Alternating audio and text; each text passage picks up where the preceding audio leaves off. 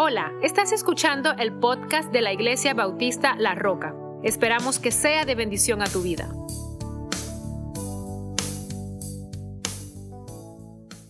Buenas tardes iglesia, buenas tardes amigo, hermano que nos está viendo en este momento o que nos estará viendo durante la semana. Si me mira más sonriente el día de hoy es porque acabo de descubrir un tremendo dibujo que nos han dejado, un recordatorio para estar sonriendo. Así que gracias por esa arte que nos acaban de poner ahí al frente. Hermanos, qué bendición es poder estar una vez más enfrente de usted y sobre todo enfrente de estas esta pequeña, pequeña congregación que el Señor ha permitido estar aquí, que son los que mueven todo para que todo pueda suceder para que usted pueda estar cómodo en su casa y recibir la palabra del Señor y adorar junto con nosotros.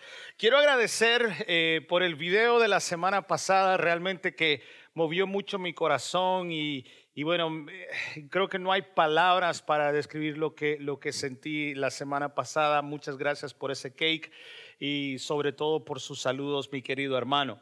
Aparte de eso, quiero anunciar por la situación en la que estamos viviendo, la pandemia, la situación que todavía no nos hemos podido ver, como quisiéramos.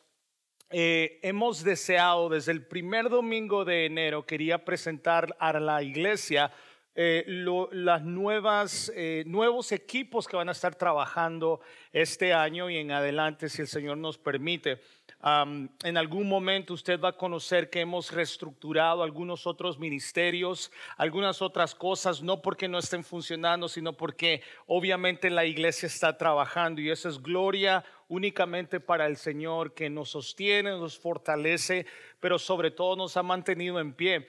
Así que eh, pronto usted va a estar sabiendo cómo nos hemos reestructurado. Eh, pero también cómo hemos movido algunas piezas eh, para ayudar a otros ministerios. Así que el día de hoy quiero anunciarle principalmente a los padres de los teens que nosotros vamos a mover a Norberto y a Gaby Feliz eh, este precioso, esta preciosa pareja, eh, preciosa familia, vamos a estarlos moviendo también, añadiéndolos al liderazgo de los teens. Así que hemos estado viendo el trabajo fenomenal que Jennifer y David han estado haciendo. Habíamos añadido también a Evelyn como consejera eh, de teens. Ella seguirá trabajando como consejera de, de este equipo pero también traemos a Gaby y a Norberto a trabajar junto con David y con Jennifer. Entonces ahora vamos a tener cinco personas trabajando con los teens. Sabemos que o entendemos, o por lo menos en mi caso, puedo más o menos imaginarme el trabajo pesado que también los teens tienen. Entonces es por eso que nosotros hemos añadido a esta preciosa pareja y a esta familia para trabajar con la otra preciosa familia de la familia Campanur Tres, así les digo yo, tres, para entender un poquito mejor, ¿verdad? Así que, eh, hermanos, eh, padres de teenagers, de los teens, de nuestros teens, si usted eh, recibe alguna llamada, también algún mensaje, es porque de parte de, de Gaby y de Norberto, es porque ellos también van a empezar a trabajar con este equipo. Así que estamos muy alegres porque también ellos eh, van a tener un poquito menos de responsabilidad quizá acá al frente, sin embargo también van a tener más responsabilidad con este, con este eh, ministerio departamento. Así que a los teams les anunciamos también desde ya que eh, esta pareja también está disponible para servirles, eso es lo único, ayudarles, eh, apoyarles en lo que ustedes necesitan, pero sobre todo ayudarles y apoyarles en el crecimiento espiritual. Así que como iglesia nuestra responsabilidad es orar por ellos y apoyarlos de alguna otra forma. Así que mis hermanos, quería anunciarles eso. Más adelante les vamos a dejar saber cómo eh, el departamento de, de, niños también o el ministerio de niños ha hecho algunos cuantos ajustes. Grupo de alabanza ha hecho unos cuantos ajustes, el ministerio, departamento de finanzas se ha reestructurado, ah, también hay un equipo nuevo que es el equipo de consejo pastoral, usted lo va a conocer también, así que ya hay otras personas tomando decisiones eh, en la viña del Señor. Obviamente lo más importante es escuchar la voz de Dios atender su llamado y entonces ejercer lo que el Señor nos llama. Así que más o menos para que usted tenga idea de lo que el Señor está haciendo en su iglesia. Recuerde eso, no es mi iglesia como pastor, eh, sin embargo tengo una responsabilidad, pero al final del día esta iglesia es del Señor, hay que cuidarla, hay que responsabilizarse, hay que servir y todo lo que hemos estado hablando basado en el libro de Nehemías. Ore conmigo por favor pidiéndole la dirección al Señor este día para que Él toque su corazón, para que Él haga con su palabra lo que Él desea. Padre, te damos las gracias el día de hoy. Muchas gracias, Señor, por una semana más, ya cuando estamos a punto de terminar un mes más del año, Señor, del año nuevo. Te agradecemos, Señor, porque tus promesas son fieles y verdaderas, Señor, porque nunca nos has dejado y nunca lo harás. Señor, utiliza siempre tu palabra, Señor, y prepara los corazones que escucharán, eh, Señor, tu voz el día de hoy. Gracias, Padre, por todo. En Cristo Jesús. Amén. Bueno, mis queridos hermanos, eh, la semana pasada hablamos eh, acerca de edificar, em, edificar con mis dones, ¿verdad? Habíamos hablado eh, estuvimos hablando acerca de 1 Corintios, en la situación que se encontraba Corintios, en el relajo, si podemos decir, falta de conocimiento que Corintios tenía en cuanto a sus dones. Y decíamos de que no hay mucha la diferencia hoy en día, ya que Número uno, los dones se están eh, utilizando de una manera incorrecta, se están definiendo de una manera incorrecta y en muchos casos podemos decir que es incorrecto ya que no es bíblico lo que hemos experimentado o hemos visto en algunas veces. Hay un problema cuando nosotros eh, hacemos teología basado en mi experiencia. Eso es una manera que varios predicadores lo ponen, pero eso no es la mejor manera de cómo hacer teología. La mejor manera de hacer teología, el estudiar a Dios por así decirlo, ya que esa es la definición, el conocimiento de Dios únicamente viene de su palabra. Y eso tenemos que estar muy seguros, ya que ese era el problema que Corintios tenía. Solamente quiero dejar un punto para, para cerrar este tema de edificando bajo nuestros dones. Decíamos que Nehemías supo eh, eh, utilizar a las personas basado en sus dones, basados en sus llamadas, en sus habilidades, supo poner a cada persona donde ellos realmente debían de estar para ellos poder edificar el muro, para ellos poder edificar correctamente, decíamos la semana pasada. Y basado en esa situación, eh, estuvimos hablando eh, del por qué y cómo nosotros realmente deberíamos de funcionar o de trabajar o ejecutar nuestros dones. Hay un peligro cuando el cristiano, bueno, no voy a decir peligro, sino que hay un problema cuando el cristiano no sabe cuáles son sus dones. Decíamos que el único que reparte los dones es el Espíritu Santo. Él es el quien da los, los dones eh, basado o como Él quiere. ¿okay? No soy yo, no es algún otro líder, no es algún hermano, no es la imposición de manos. Simplemente que cuando nosotros venimos a aceptar a Jesucristo como nuestro Salvador, ¿verdad? Como nuestro único Salvador, el Espíritu Santo nos sella, el Espíritu Santo deposita en nosotros dones, no para mi beneficio únicamente, sino también para el beneficio de la iglesia. Y eso lo leíamos la semana pasada. Así que si usted eh, estuvo anotando la semana pasada, espero que haya eh, estudiado estos versículos bíblicos que vimos y los que vienen ahora. Pero reitero, solamente quiero terminar un punto muy importante.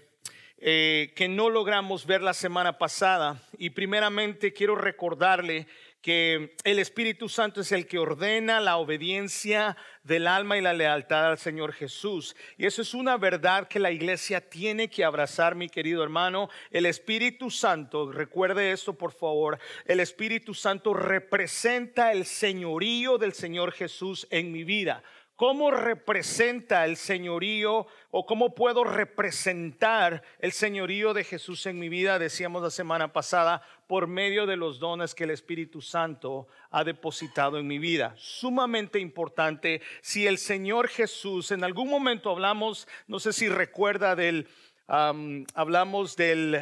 Eh, del trabajador eh, eficaz, ¿verdad? Del discípulo eh, eficaz del siervo eficaz. Decíamos que obviamente nosotros aceptamos al Señor como nuestro Señor y basado en esas órdenes y mandamientos es como nosotros trabajamos.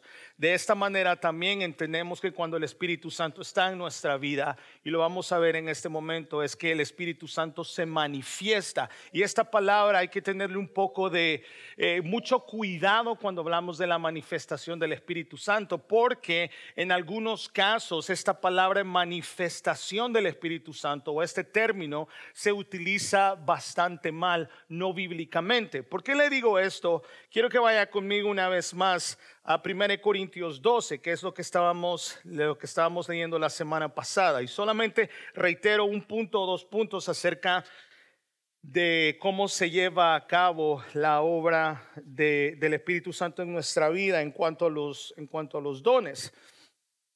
Vea desde el, desde el versículo 1 eh, dice una vez más, no quiero hermanos que ignoréis acerca de los dones espirituales, que es lo que hablábamos eh, y reiterábamos también la semana pasada en cuanto a a, la ignorancia que puede haber. Sabéis que cuando erais gentiles se, os extraviaban llevándonos como se os lleva a los ídolos mudos. Por tanto os hago saber que nadie que hable por el Espíritu de Dios llama anatema a Jesús y nadie puede llamar a Jesús Señor sino por el Espíritu Santo. Esto, habla, esto tiene que ver obviamente con el señorío del Señor en nuestras vidas, del señorío de Jesús en nuestras vidas. Ahora bien, aquí está el punto. Ahora bien, hay diversidad de dones, note bien la, lista de, tres, de tres cosas que el apóstol Pablo está hablando aquí. Número uno, diversidad de dones, pero el Espíritu es que es el mismo. Número uno, diversidad de dones. Número dos, hay diversidad de ministerios.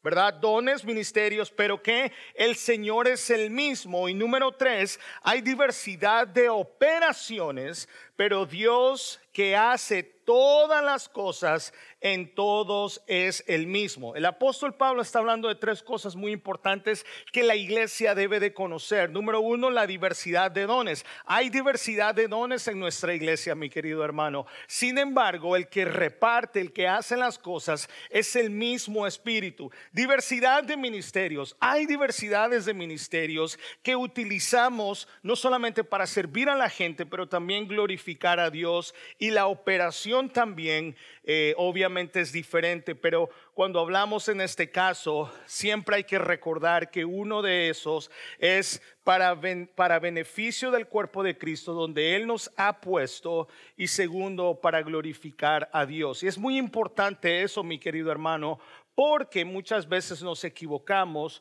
o hemos entendido o tenemos un concepto tan erróneo que eh, en nosotros poder en práctica, poner en práctica nuestros dones, muchas veces me está glorificando a mí o está glorificando al hombre. Pues por eso que cuando escuchamos de campañas de de sanidad, cruzadas de sanidad. Entonces todo el mundo quiere atender y en ese momento las cosas empiezan a cambiar. Hay que tener mucho cuidado con esto. ¿okay? Hay diversidades de dones. Pablo lista nueve dones en los siguientes versículos, pero el que obra a través de ellos es el mismo. Ahora, mi querido hermano, no podemos minimizar ningún tipo de don, ya que uno, o sea, ya que Dios lo ha dado, ok, número uno, y segundo, para glorificar a Dios, que es lo que decía. Hay que tener mucho cuidado que cuando estudiamos los dones, muchas veces creemos que uno es más importante que otro. Es sumamente importante eso, hermanos, y minimizamos lo que Dios puede hacer a través de un don para glorificarle a Él. Hay que tener mucho cuidado con ese punto, ok. Así que eh, sigo leyendo lo que dice el versículo, versículo 6 eh, nos quedamos, hay diversidad de operaciones, pero Dios que hace todas las cosas en todos, diga conmigo, en todos, o sea, Dios está trabajando en todos, es el mismo, pero cada uno, fíjese bien, le es dada la que la manifestación del Espíritu para provecho, ¿ok? Manifestación. ¿Cómo se manifiesta el Espíritu Santo en nuestras vidas? Bueno, a través de los dones, el Espíritu Santo está con nosotros siempre. El Espíritu Santo, recuerden, en el Antiguo Testamento se iba y el Espíritu Santo volvía perfectamente el caso de Sansón.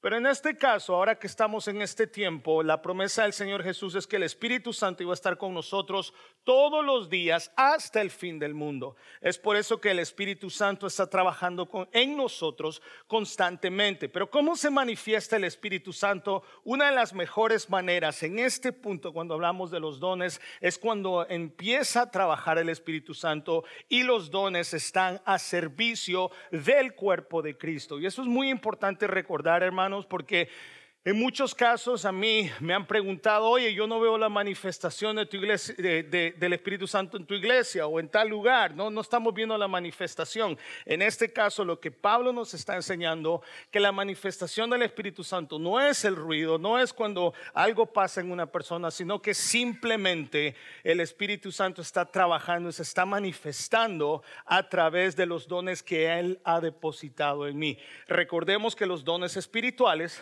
valga la redundancia, vienen únicamente de parte de Dios. La persona que no conoce a Cristo, que no ha aceptado a Cristo como su Señor, obviamente no puede tener dones. Es por eso la importancia, mi querido hermano, de poner en práctica nuestros dones, porque también eso da testimonio de que, de que el Espíritu Santo está en nosotros sumamente importante, mi querido hermano. Sigue diciendo, fíjese bien, el versículo 7, el segundo punto muy importante, dice que le es dada la manifestación del Espíritu para provecho.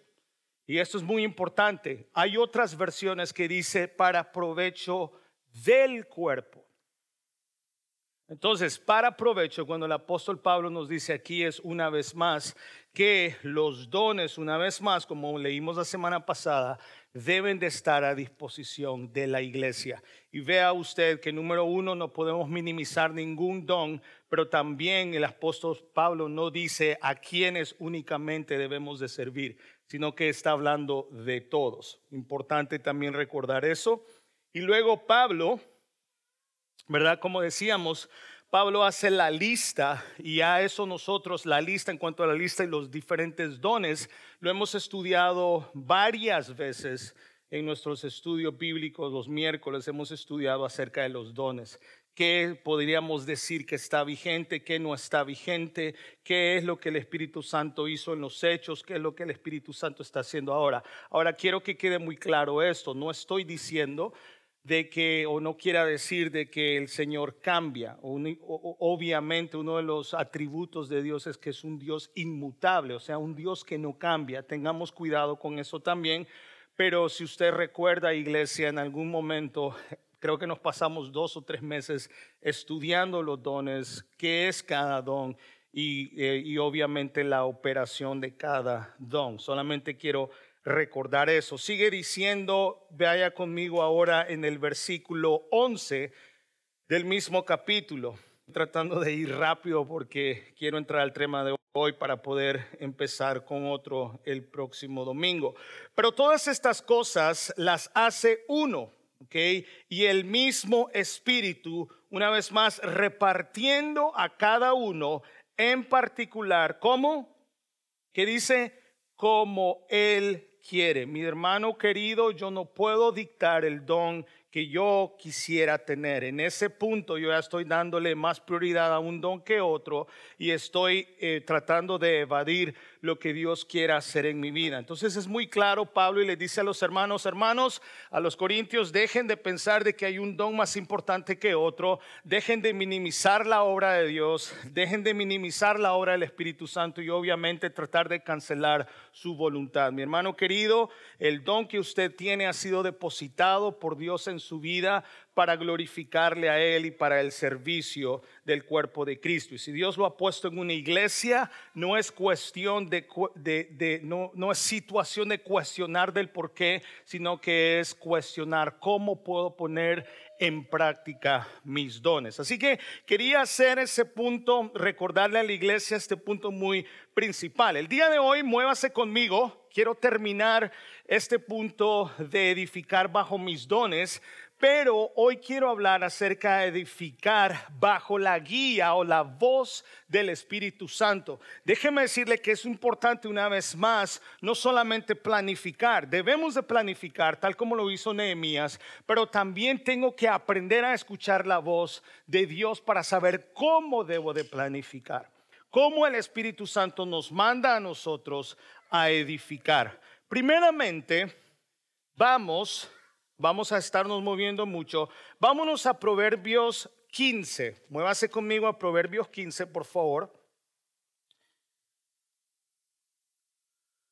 Proverbios capítulo 15. Ok, vamos a leer unos cuantos versículos para entender este concepto de escuchar la voz de Dios. Una vez más, este año o el año pasado, perdone, muchos de nosotros teníamos planes para vacaciones, para hacer esto, para hacer lo otro, pero al final del día vino Dios y cambió absolutamente todo, ¿verdad? eso nos recuerda de que somos tan insignificantes y de que Dios sigue siendo Dios. Proverbios 15, 22 dice lo siguiente, dice, los pensamientos son frustrados donde no hay consejo mas en la multitud de consejeros se afirma. Okay. Ese es sumamente importante que recordemos acerca de los consejos y cómo la voz de Dios se maneja o cómo la voz de Dios se manifiesta a través de lo que nosotros podamos estar leyendo, que es un punto importante también. Ahora, Juan 10, 27 dice lo siguiente, fíjese bien, Jesús está hablando y dice, mis ovejas oyen mi voz Note bien la importancia que Jesús hace en mis ovejas. Mis ovejas oyen mi voz. Yo las conozco y ellas qué? Me siguen. Por ahí anda una anécdota, dicen que en algún lugar de, por allá del Medio Oriente, allá donde todavía se mira mucho esto de los pastores y las ovejas, dice que estaban dos hombres eh, frente de eh, de muchas, estaban obviamente pastoreando sus ovejas, dos de ellos, cada uno tiene sus ovejas y en el momento se unen todas y entonces una persona que estaba viendo lo que estaba sucediendo dice, oye, ahora cómo le van a hacer para separar? ¿Quién va a saber cuál oveja es cuál? Y lo único que estos hombres tuvieron que llamar a sus ovejas y el otro llamar a las suyas y se separaron. ¿Por qué razón? Porque las ovejas conocen la voz de su pastor.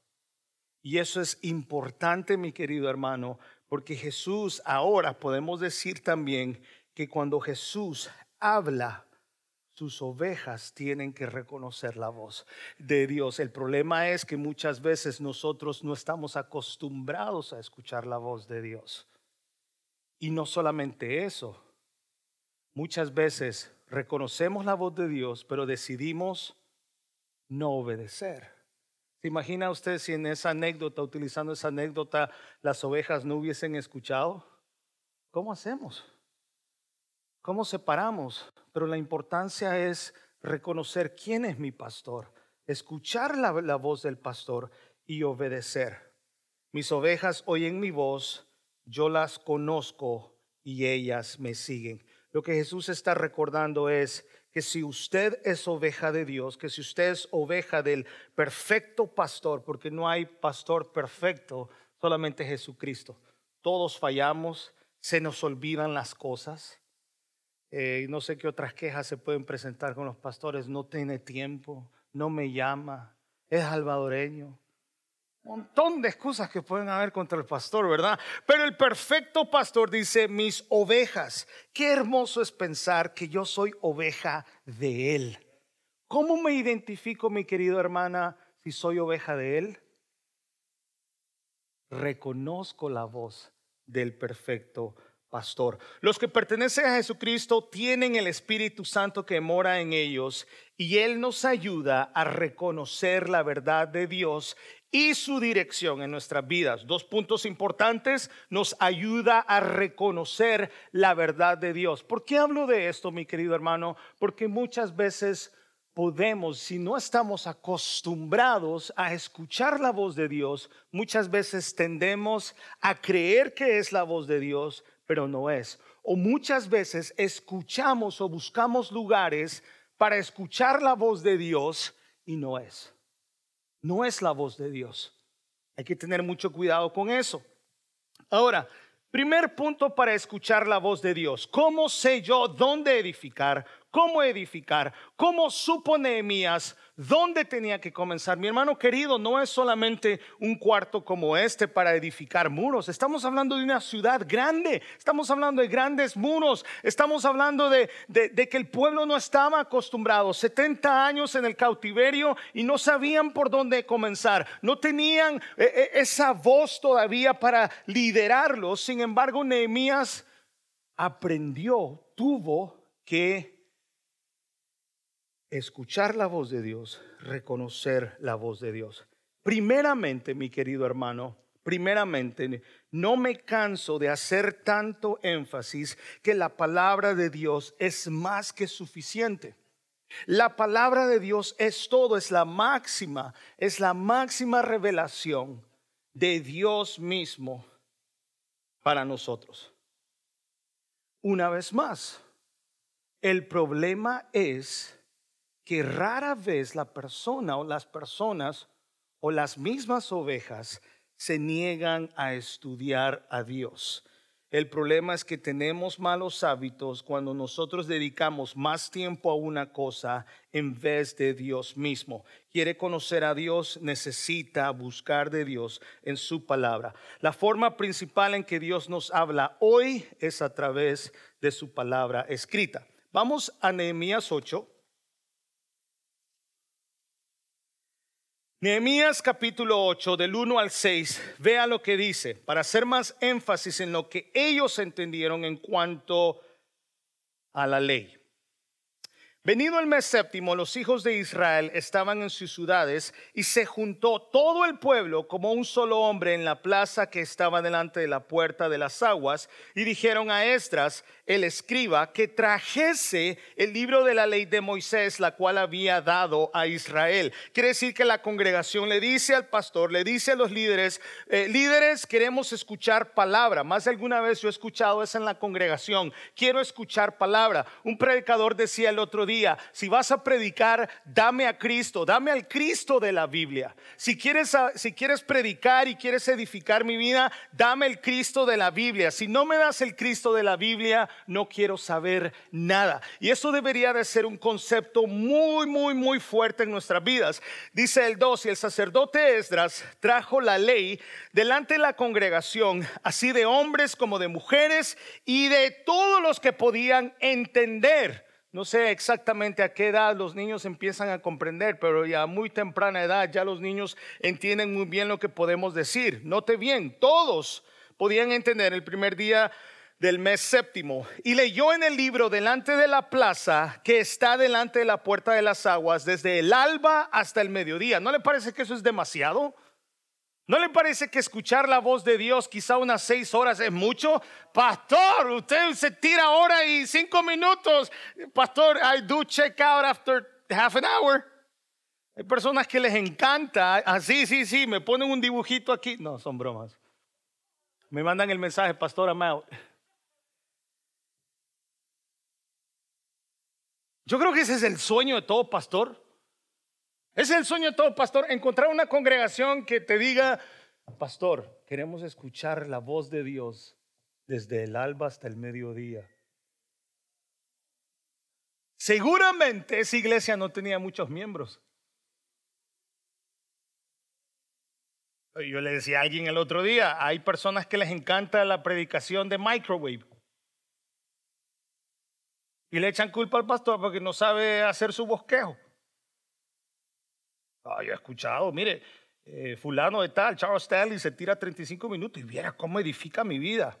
Y he escuchado también y edifica también mi vida. Pero en este caso, hermano, no sé qué decirle exactamente lo que está diciendo aquí. Dice que leyó el libro delante de la plaza que está delante de la puerta de las aguas, desde el alba hasta el mediodía, en presencia de hombres y mujeres y de todos los que podían entender. Y los oídos de todo el pueblo se durmieron y los oídos de todo el pueblo estaban atentos al libro de la ley y el escriba Esdras estaba sobre un púlpito de madera que no le quitaban, se habían hecho para ello y junto a él estaban Matatías, Hermanaías, Urías, Hilcías y Masaías y su mano derecha y su mano izquierda, Pedaías, Misael, Malquías, Asum, Asdabana, Zacarías y Mesulam. Espero que haya leído bien. Abrió pues Esdras el libro a ojos de todo el pueblo porque estaba más alto que todo el pueblo y cuando lo abrió todo el pueblo estuvo atento. Bendijo entonces Esdras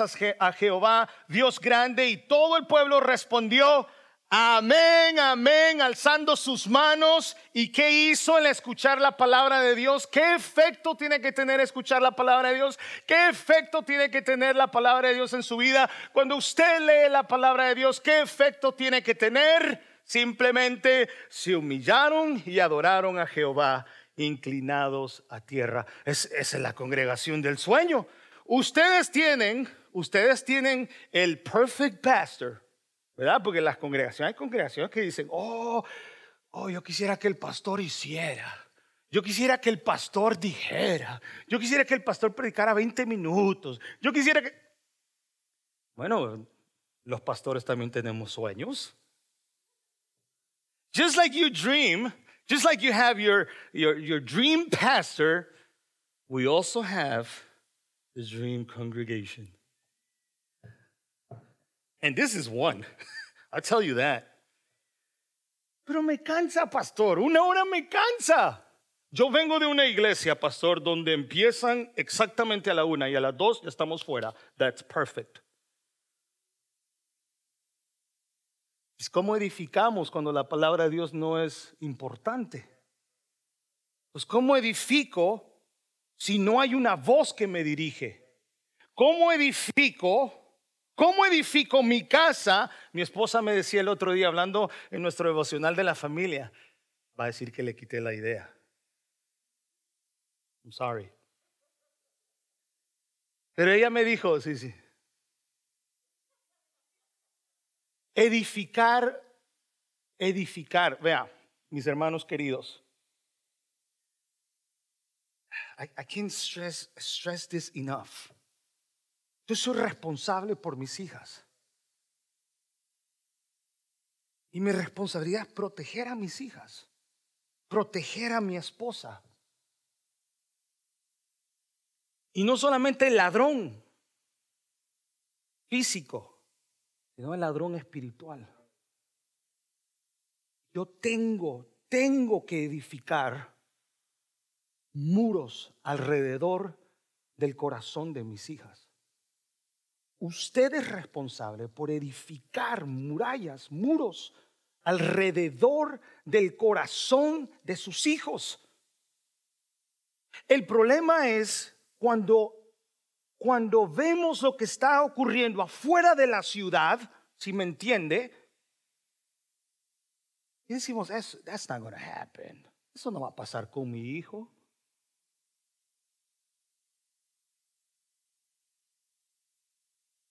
¿Cómo edifico?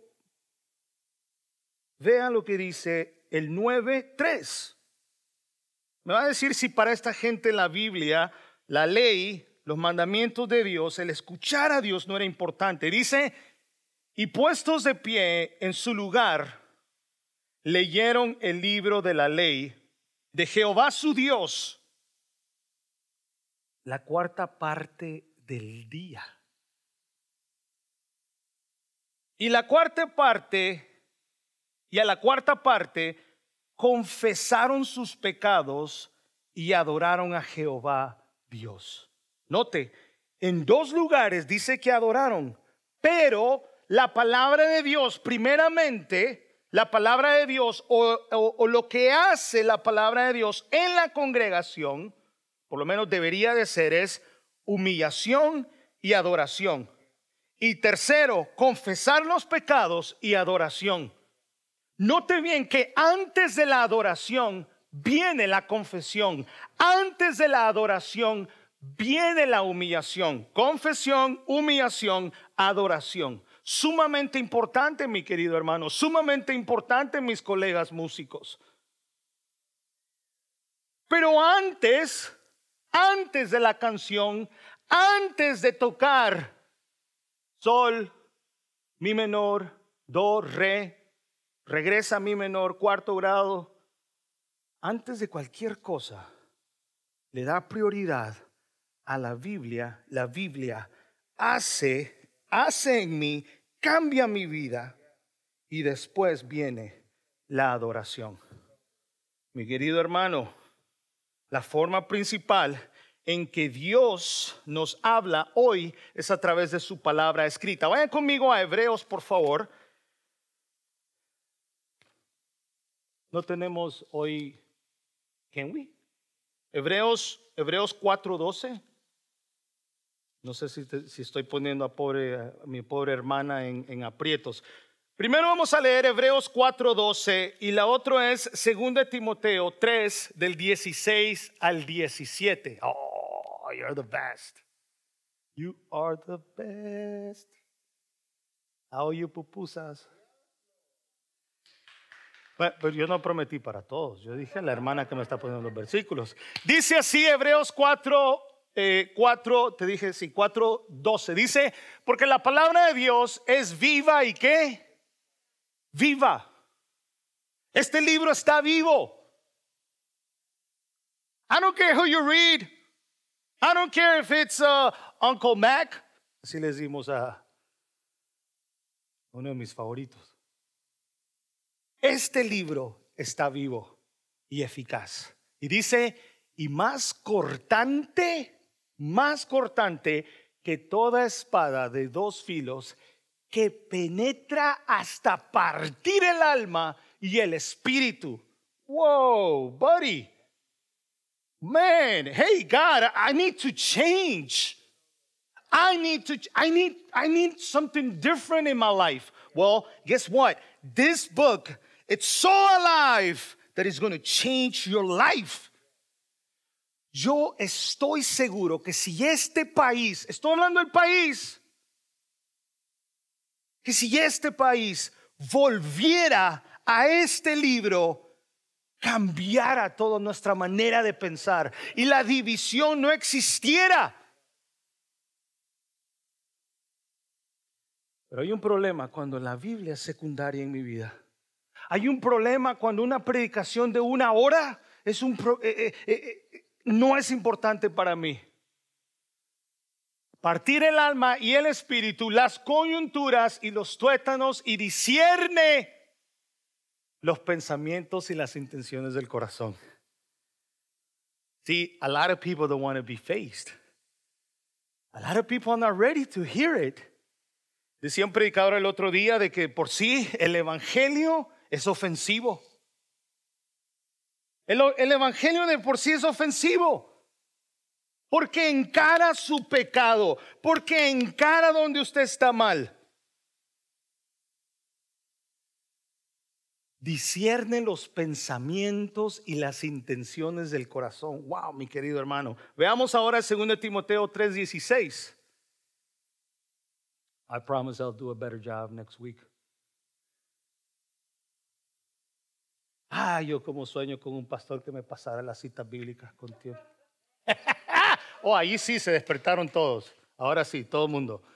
Toda la escritura, diga conmigo toda. Yo necesito la congregación aquí, que cuando digo todo, todo, todo, diga toda. Toda la escritura.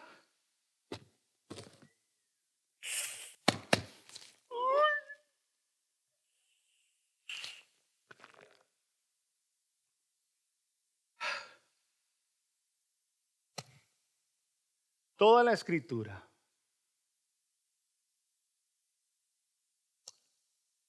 es inspirada por Dios, útil para enseñar.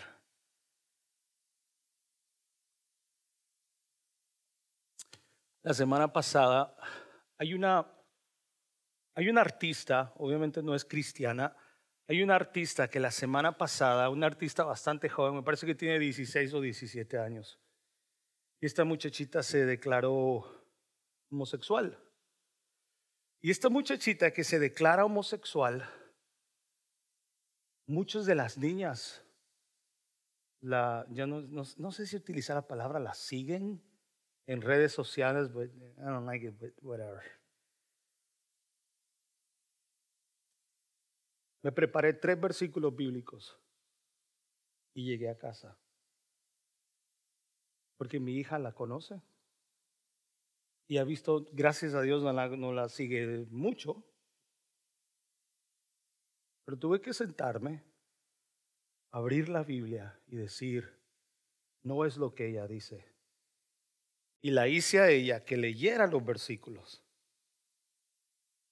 Y es por eso que no podemos aceptar más. Es inspirada por Dios y útil para enseñar, para redarguir, para corregir, para instruir en justicia. Padres y futuros padres, no olviden esto. Cuando leemos la Biblia con un corazón que busca el entendimiento, estamos escuchando activamente la voz de Dios. Qué hermoso, qué precioso es cuando usted lee, Dios le está hablando a usted. El rey, el Señor, el creador del universo, quiere tener uno a uno contigo.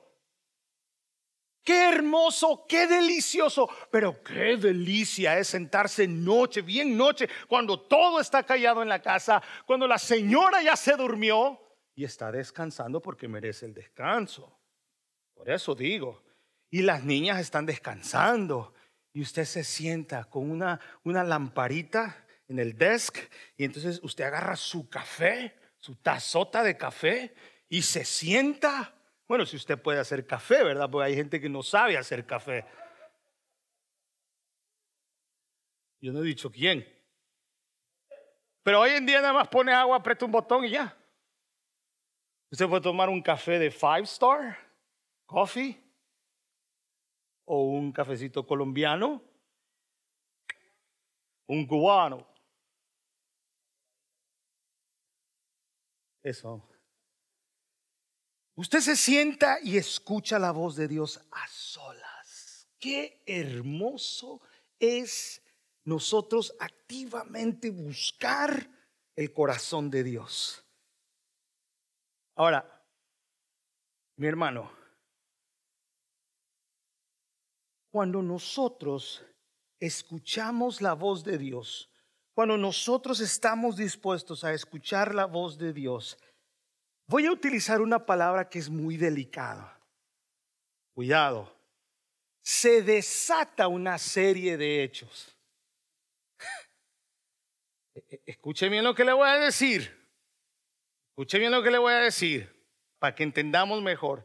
Se desata, se desata una serie de situaciones cuando escuchamos la voz de Dios. Jesús asciende y los discípulos están tristes, ¿verdad? Y dice, no estén tristes, les voy a enviar al consolador. Y en un momento los discípulos están reunidos, dicen que están orando, que están compartiendo, que están compartiendo las arepas, en el partimiento de las arepas dice que estaban. Dice que estaban todos juntos juntitos, no divididos, no separados, no enojados. Están juntos y de repente, ¡pa! El Espíritu Santo, el Espíritu Santo llegó, llegó, llegó, llegó, llegó.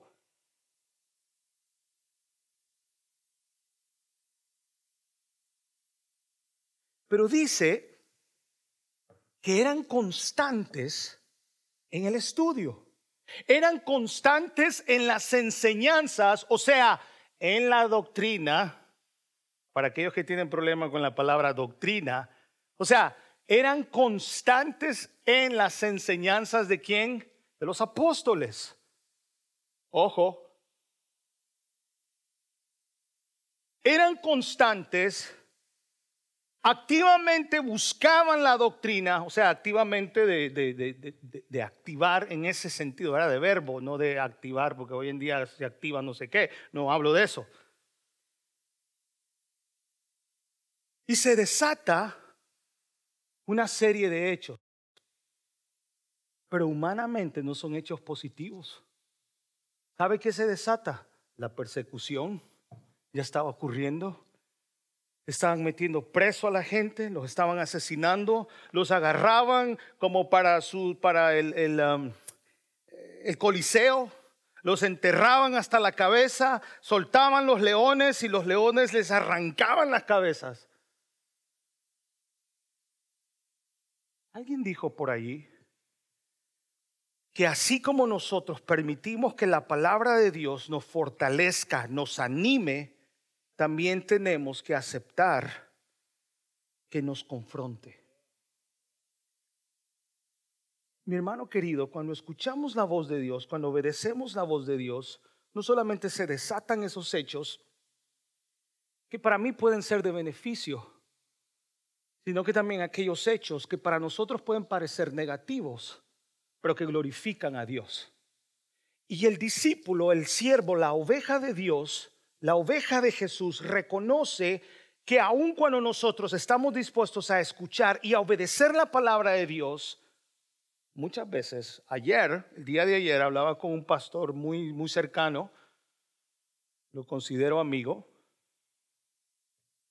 y me decía, como muchas veces las cosas se pueden ver donde yo estoy, yo sé que puedo sufrir y terminar en la cárcel, pero estoy dispuesto a hacerlo. Humanamente nos puede causar miedo. Tú sabes de tantas experiencias que hemos vivido que aquellos cristianos no quisieron vender un cake. ¿Qué pasó? Los demandaron y tuvieron que pagar.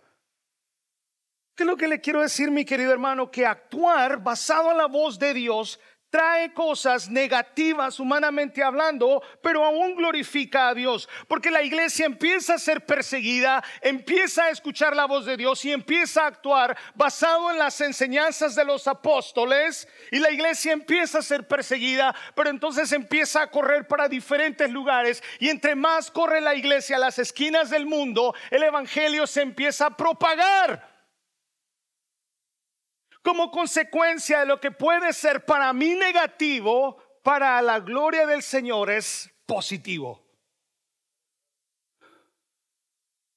La iglesia todavía no está siendo perseguida aquí. Yo he compartido mucho una página que sigo y que en algún momento hemos ayudado financieramente. ¿Usted sabe lo que los cristianos están viviendo en los 10 países más peligrosos para un cristiano? Pero escuchan la voz de Dios. Conocen la voz de Dios. Conocen la voz del pastor.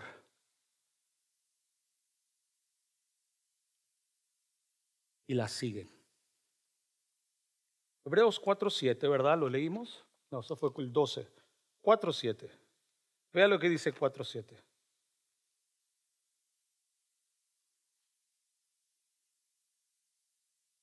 Vea lo que dice, importante. ¿Escucha usted la voz de Dios? Muy bien. Otra vez determina un día, hoy diciendo, después de tanto tiempo, por medio de David, como se dijo, como se dijo, perdón, si oyereis hoy su voz, que dice, no endurezcáis vuestros corazones. ¿Ha conocido usted alguna persona que cuando Dios habla, en vez de actuar, ignora la voz de Dios?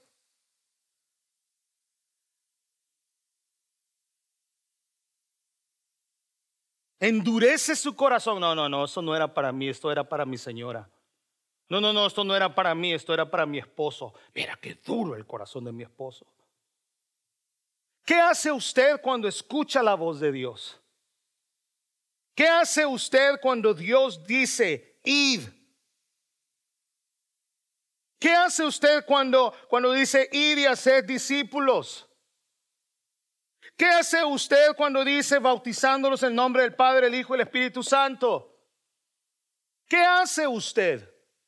¿Cuántas personas se ha ganado usted para Cristo el año pasado? ¿Cinco, seis, siete, nueve? ¿Una?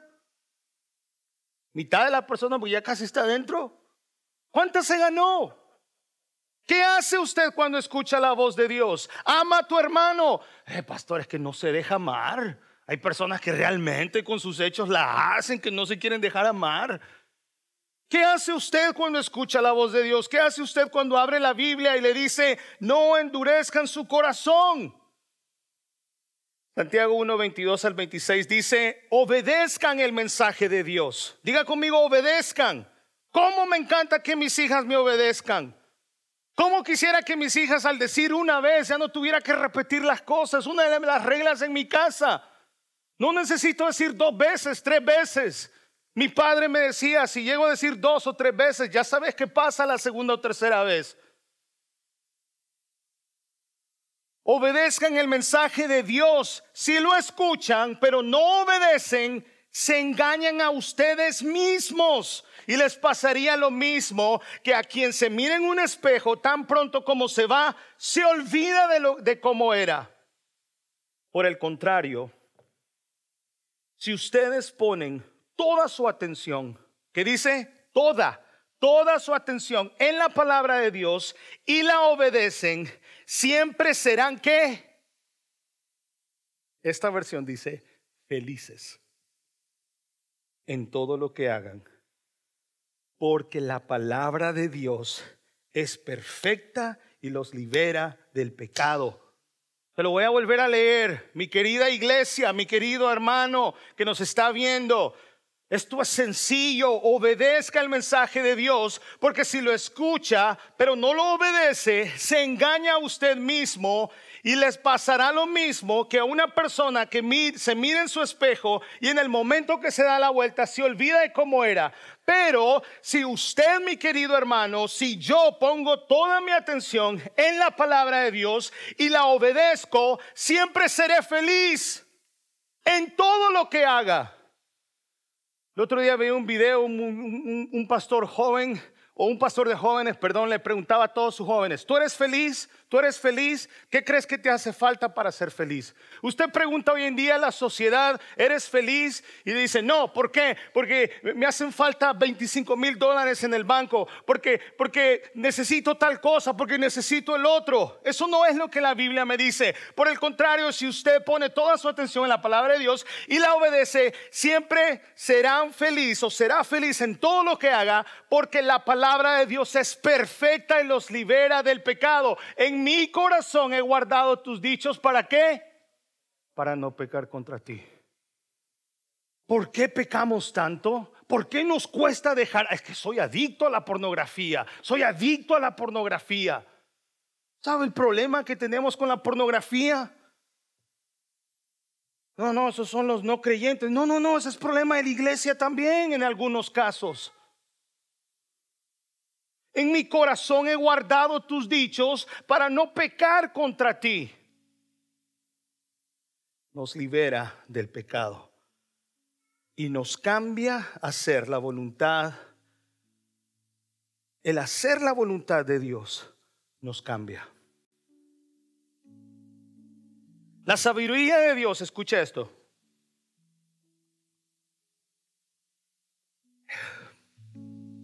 Escuche bien esto. La sabiduría de Dios es nuestra dirección.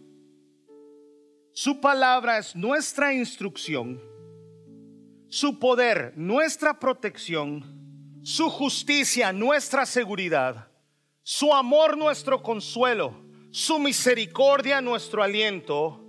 Y su inmutabilidad, nuestra confianza. Mi pregunta, querida iglesia, ¿qué es lo que usted está escuchando hoy en día? El hecho de que usted escuche un predicador cristiano, es que cristiano, no quiere decir que está edificando su vida. Mi pregunta es, ¿a quién usted escucha? Dios también habla, número dos, aparte de la Biblia, Dios también habla a través de otras personas. Esto puede suceder en forma de una conversación con un amigo o un consejero. Por eso es importante no andar en yugo desigual. Todo el tiempo creemos que andar en yugo desigual solamente estamos hablando del esposo o la esposa. También con amistades.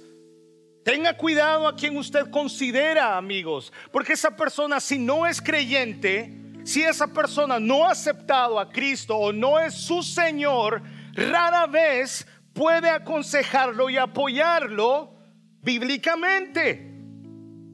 Vea lo que dice Proverbios 27, 17.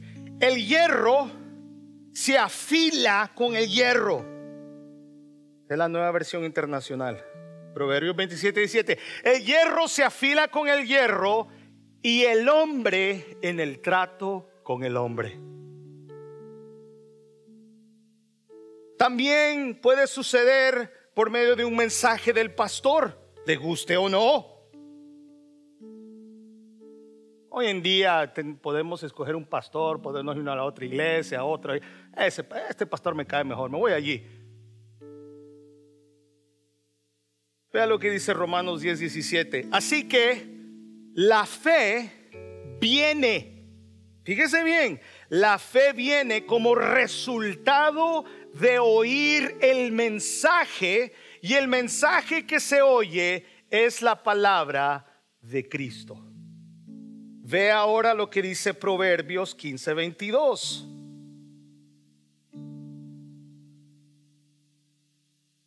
Cuando estamos hablando de escuchar. Los pensamientos son frustrados donde no hay consejo. ¿Le gusta a usted el consejo? Mas en la multitud de consejeros se afirman. Escuchar la voz de Dios a través de otra persona puede ayudarnos a interpretar la Biblia, incluyendo a ver cosas a las que antes no veíamos, como áreas ocultas como nuestro orgullo, nuestras motivaciones, sea, los ajustes que necesitamos hacer. ¿De quién ustedes se rodean? ¿A quién usted escucha? Hay un predicador que respeto tanto, bueno, y respeto a todos, a pesar de no estar de acuerdo en algunas posturas teológicas. Un hombre tan, tan sabio sabía que hace dos años dijo que Cristo venía en septiembre. Tú. ¿A quién está escuchando usted? ¿A quién escucha? La última forma de escuchar la voz de Dios es a través de la oración, la calma y el silencio. Esto requiere, mi querido hermano, que acallemos nuestro corazón, que guardemos silencio. Vaya conmigo a Primera de Reyes 19. Primera de Reyes 19, hay un pasaje, hay una historia que todos conocemos, que hasta los niños conocen muy bien. Ya voy a terminar, mi querido hermano. Primera de Reyes eh, capítulo 19 del 9, del 9 en adelante. Es común pensar que cada vez que el Señor habla, tiene que ser un evento ruidoso o dramático. Yo no sé por qué tenemos un concepto de que tenemos que ir a un concierto cristiano y saltar y gritar y que el director de alabanza, aunque no sea cristiano, nos tire de rodillas y lloremos, ay, mi culpa por mi grandísima culpa. Creemos que necesitamos ese tipo de ruido. Creemos que necesitamos un pastor que grite, porque si no grita no tiene unción. Creemos que, que, cuando escuchamos un predicador que está bien calladito y habla bien quedito, entonces no, no tiene unción. Vea lo que sucede en 1 Reyes 19, del 11 al 13. Y allí se metió en una cueva. ¿Quién? Elías. Donde pasó la noche. Y vino a él palabra de Jehová, el cual le dijo, What are you doing here? ¿Qué haces aquí, Elías? No estás supuesto estar escondido en una cueva. Hay cristianos que, este, que, que, cuando tienen miedo se meten abajo de la mesa. Si este COVID a muchos cristianos nos ha metido abajo de la mesa un miedo, un miedo increíble. Esa cosita que ni se puede ver, tiene que... Si esa cosita mueve a la iglesia así, imagínese lo que un granito de mostaza hiciera.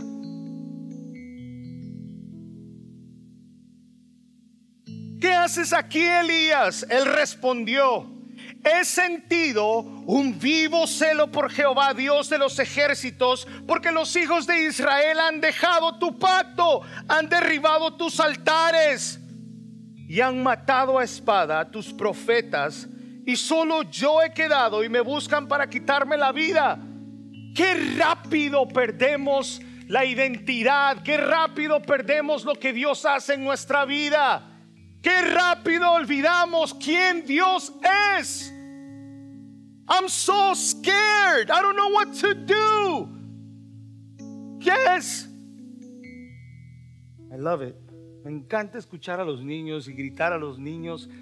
Dejen a los niños venir a Él. Ya cuando ustedes ya no estén y ya no se puedan levantar para cantar, ellos son los que van a trabajar conmigo. Let them, please. Please. Déjenlos, por favor. Sigue diciendo, ¿no le parece esta historia exactamente como la situación de Nehemías? Han destruido todo, los mataron y solo he quedado yo. ¿Qué le dijo Dios? Sal fuera y ponte en el monte delante de Jehová. Y he aquí Jehová que pasaba. Y un grande y poderoso viento que rompía los montes y quebraba las peñas delante de Jehová. ¿Pero qué? Pero Jehová no estaba en el viento. ¿Sabe usted que yo un tiempo ayudé a muchas iglesias en Houston? Teníamos horas ministeriales. You remember those? Cuando yo estaba estudiando música, teníamos que hacer 50 horas ministeriales. Y tenía que ir a, iba a dos iglesias para amontonar esas horas ministeriales, tenía que tocar. Y teníamos que tocar cuando el predicador estaba, era ley, teníamos que tocar. Y cuando él se exaltaba, teníamos que hacerle fuerte. Y la, batería, y cuando le bajaba, bajábamos nosotros. Si él se exaltaba, porque a veces se cree de que Dios está hablando en el ruido, con el ruido, porque es poderoso. Creemos que si cuando oramos gritamos, entonces Dios escucha. Dios no es sordo. Delante de Jehová pasaba, pero Jehová no estaba en el viento. Y tras el viento un terremoto, pero Jehová no estaba en el terremoto. What? You mean to tell me that this wind was knocking everything down, that it was just just trees and it was ripping rocks apart and everything, but that was God wasn't there. No, he wasn't. And then there was an earthquake, 7.5, 9.4, and he moved. And God wasn't there? No, he wasn't. What? That's insane. That's crazy. That's ludicrous. Entonces, ¿dónde estaba Dios? ¿Dónde estaba Dios? ¿Dónde está Dios? Cuando estoy llorando a solas. ¿Dónde está Dios? Cuando le estoy declarando todo. Cuando estoy confesando todo lo que está en mi corazón. Cuando estoy a solas. That's your best time. That's the best hour of your life.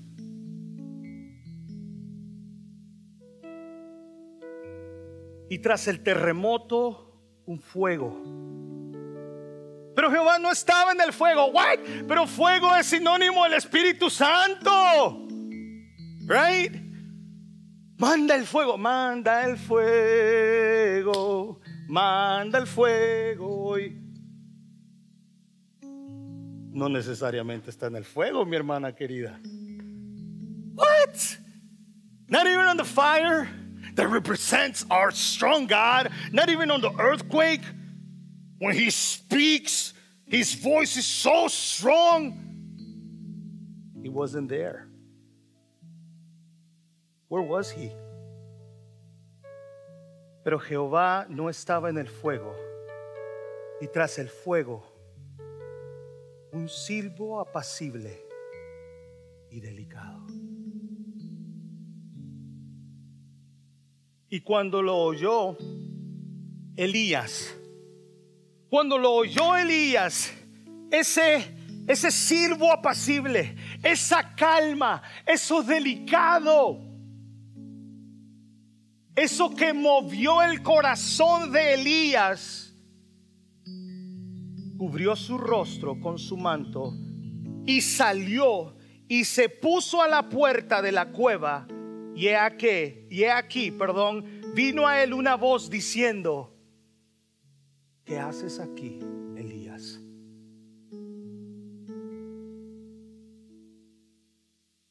No necesito poner música para escuchar la voz de Dios. No necesito un predicador que se exalte y grite como el pastor Rodríguez lo hace. Pero también en el silencio también en ese momento, cuando usted llora, cuando usted abre su corazón a solas, ahí está Dios. Ahí está Dios dirigiendo su vida, fortaleciéndole, abrazándole. Sé que probablemente usted ha llorado mucho a solas. Pastor, es que estoy solo. Qué bueno. Tiene más tiempo para reconocer al pastor como su único, único Dios y como aquel, el único que escucha.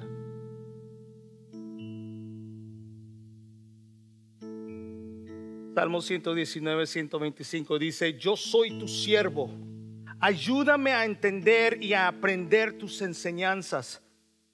Filipenses 1, 9, 10, 1 al 9 al 10, perdón, dice, y esta es mi oración. ¿Cuál es? Que su amor se exprese cada vez con más conocimiento y entendimiento. El amor de Dios también se manifiesta cuando Él le da conocimiento a usted, cuando usted, usted tiene de su sabiduría. Jamás voy a olvidar una escuela dominical que Daniel Duque nos dio acerca de la sabiduría. ¿Te acordás? La sabiduría que solamente viene de lo alto. Ah, ¿vos crees que me olvido? No, Señor. Y nos recordaba que la única sabiduría que cuenta es la sabiduría que viene de lo alto. Que su amor se exprese cada vez con más conocimiento y entendimiento para que se distinga lo que es realmente importante de lo que no lo es. Cuando usted conoce más a Dios, usted se da cuenta que sus prioridades empiezan a cambiar. ¿Cómo no amar a un Dios vivo y verdadero? ¿Cómo no cambiar mis prioridades? ¿Cómo no cambiar quién soy yo si Dios me da de su amor, si Él murió por mí? Y termina diciendo el apóstol Pablo a los filipenses, así ustedes estarán limpios y sin falta el día en que Cristo vuelva. Cuando practicamos escuchar la voz de Dios, podemos pedirle sabiduría en cualquier situación de nuestras vidas. Bueno, fue la última vez que usted le pidió dirección al Señor? Tengo que comprar una casa, déjeme orar, déjeme buscar en la Biblia, tengo que mudarme, eh, vamos a orar mi amor, ponernos de rodilla y orar que el Señor nos dirige al mejor lugar donde ir. ¿Cuándo fue la última vez que usted dijo, me mudo de este país? Pero antes de tomar esa decisión, usted oró fervientemente, buscó la palabra del Señor para tomar esa decisión. ¿Cuándo fue la última vez que dijo, voy a comprar esto y voy a...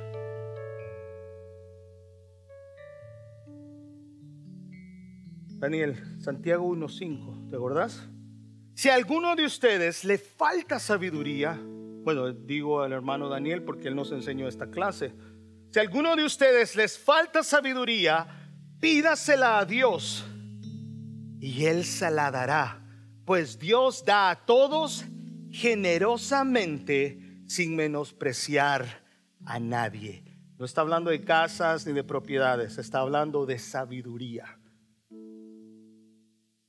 Dios nos da la libertad de tomar decisiones, pero es fiel para guiarnos en la forma en que debemos seguir su palabra, su voz y su pueblo.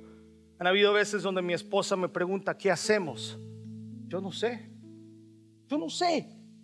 Quisiera saber, pero no sé. Tenemos este problema, ¿qué hacemos? No sé. Qué bueno, qué bueno que no sé. Pero es mejor saber que tengo a un Dios que lo sabe todo y que Él me va a dirigir a mí a ser el padre que necesito ser, el esposo que necesito ser, el pastor que necesito ser. Nos da libertad de tomar decisiones, pero es fiel para guiarnos en la forma en que debemos seguir su palabra, su voz.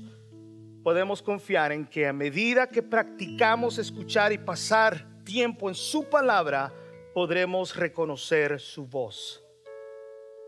Isaías 30, 21 dice, ya sea que te desvíes a la derecha, no, a la derecha, a la derecha o a la izquierda, tus oídos percibirán a tus espaldas una voz que te dirá, este es el camino, síguelo. Isaías 30, 21.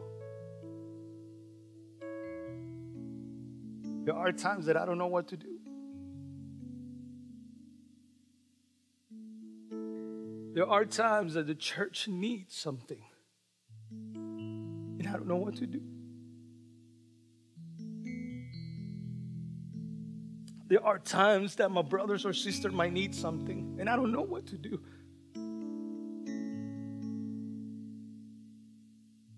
Hay días que la gente necesita y no sé qué hacer. Si no puedo ayudar humanamente?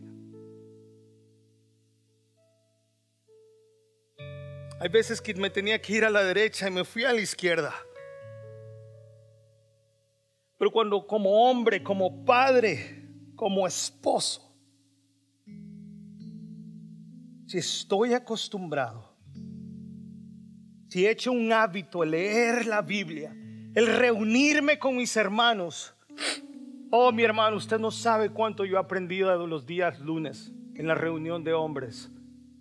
No sabe cómo el Señor ha hablado en mi vida a través de Daniel, Mite, a través de, de, Guillermo, a través de Daniel Duque. Hombres que hablan, que Dios habla a través de ellos y me, me, me edifican, me exhortan. Pero yo anhelo escuchar la voz de Dios no es un problema. Yo quiero hacerlo un hábito, escuchar la voz de Dios al leer, al escuchar a otros.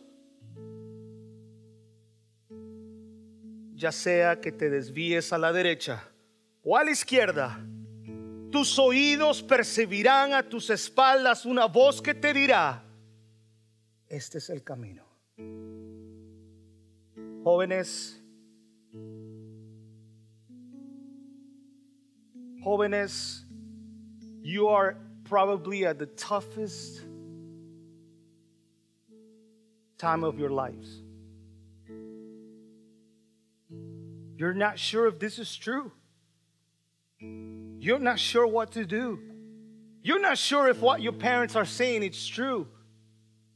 You hear the same thing over and over again. You hear your parents talking about this uh, uh, same stories when they were 15, 16, 13. You don't know what to do. You don't know who to trust someone. You don't know if what that boy said is true. You don't know if what that girl said is true. You don't know if what the news are saying are true. Everyone is divided. Everyone is looking for their own entertainment for their own interest. Everybody has an agenda except God. Except God. I have never experienced the love that I have experienced in Jesus Christ, my Lord and Savior. Nobody has ever given their lives for me like He has.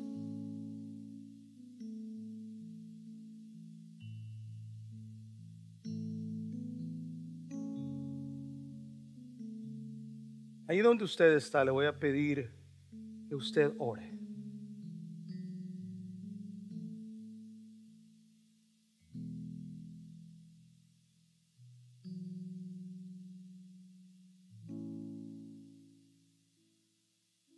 Ahí donde usted está, ore iglesia. Si usted no sabe orar, si usted nos está viendo por primera vez, si usted no conoce a Cristo, le presento al Salvador del mundo. Un Dios, un Dios que abandonó casi todo. Hombre, 100% hombre, 100% Dios. Un hombre que murió por usted. Dios encarnado. Un Dios que le ama. Un Dios que escucha. Un Dios que habla. Un Dios que ama, pero un Dios que castigará. Un Dios que castiga. Un Dios que está dispuesto y que ha prometido y Él es fiel a sus promesas que en algún momento Él enviará a muchos al infierno, a un castigo eterno. Toda, toda la ira de Dios caerá sobre usted. Toda la ira. Toda la ira de un Dios todopoderoso caerá sobre aquel que no ha hecho al Señor Jesucristo su Salvador y su Señor. ¿Está dispuesto usted? O, o un Dios perdonador, un Dios que ama. Cristo dijo, voy a preparar morada para ustedes. La sabiduría de Dios es nuestra dirección su palabra nuestra instrucción, su poder nuestra protección, su justicia nuestra seguridad, su amor nuestro consuelo, su misericordia nuestro aliento y su inmutabilidad nuestra confianza. Padre, te amamos. Señor, perdona mis acciones, perdona mis conceptos, perdona, Señor, mi actitud que te ha ofendido. Perdona, Señor, las veces que olvido que eres un Dios santo. Perdona, Señor, las veces que olvido que tú eres el creador, que tú eres mi salvador y que tú eres más que suficiente en mi vida, en la vida de mi familia, en la vida de mis hijos. Señor, perdona porque olvido que tú eres un Dios bueno, que tú eres el único salvador, que tú eres el único que da y que quita la vida. Perdona las veces, Señor, que me he metido en una cueva abajo de la mesa.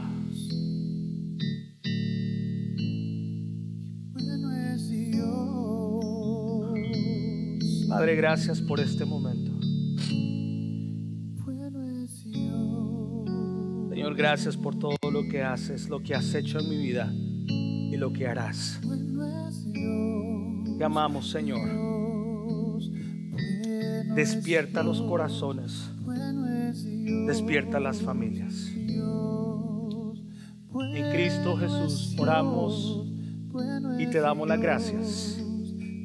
Amén. Hermano, que el Señor le bendiga. Buenas tardes. Reciba un abrazo.